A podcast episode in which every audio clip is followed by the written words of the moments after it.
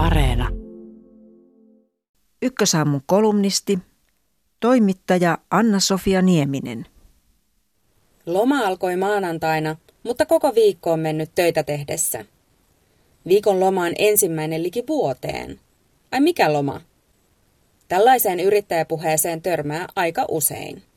Viimeksi päivää ennen tämän kolumnin aloittamista luin Instagramista, että yrittäjähän on perinteisesti aina töissä. Nyt seuraa paljastus. Ei, yrittäjä ei ole aina töissä.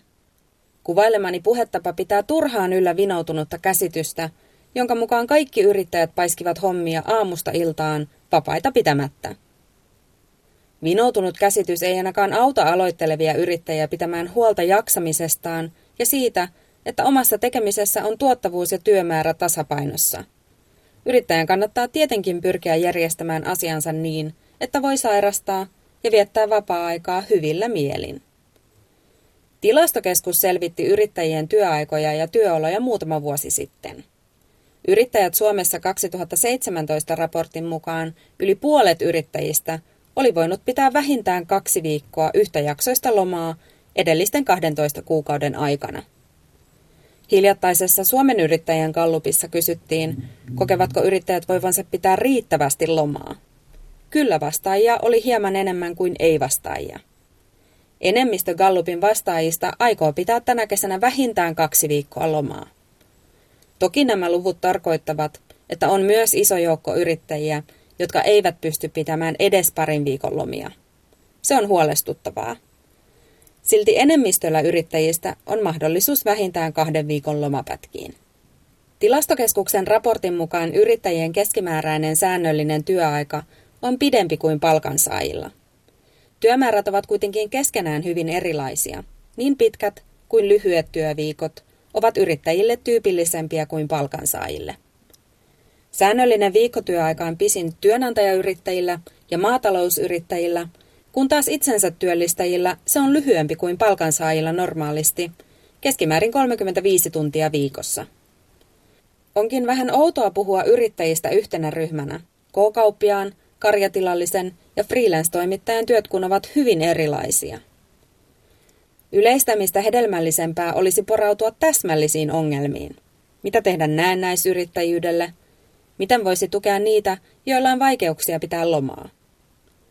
Kauneus- ja hyvinvointialan yrittäjä Nita Avalos kertoi äskettäin Suomen yrittäjien jutussa lomailevansa nykyään ainakin kesäisin ja jouluisin.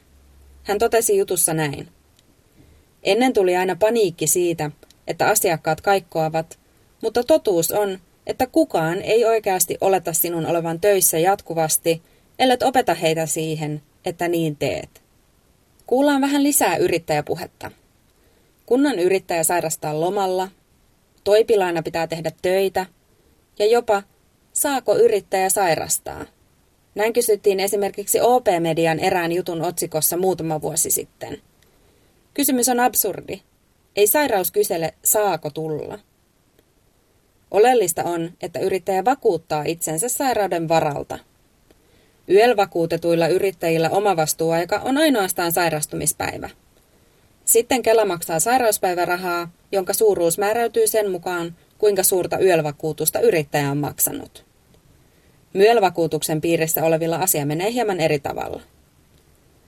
Toki sairastuneena voi joutua tekemään järjestelyjä, kuten palkkaamaan sijaisen, siirtämään tapaamisia tai mitä nyt kukakin sen mukaan, millaista työtä tekee. Voi myös käydä niin, että menee tuloja sivusuun.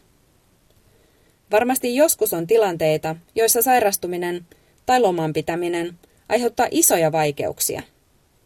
Väitän kuitenkin, että välillä yrittäjä pitää turhaan itseään korvaamattomana. Kun ensimmäisiä kertoja sairastuin yrittäjänä ollessani, kuumotti soittaa asiakkaalle ja kertoa, että en saa artikkelia tehtyä sovitussa ajassa. Olen kuitenkin aina saanut ymmärrystä osakseni sairaustapauksissa. Deadlineja on voinut siirtää tai asioita järjestellä muuten.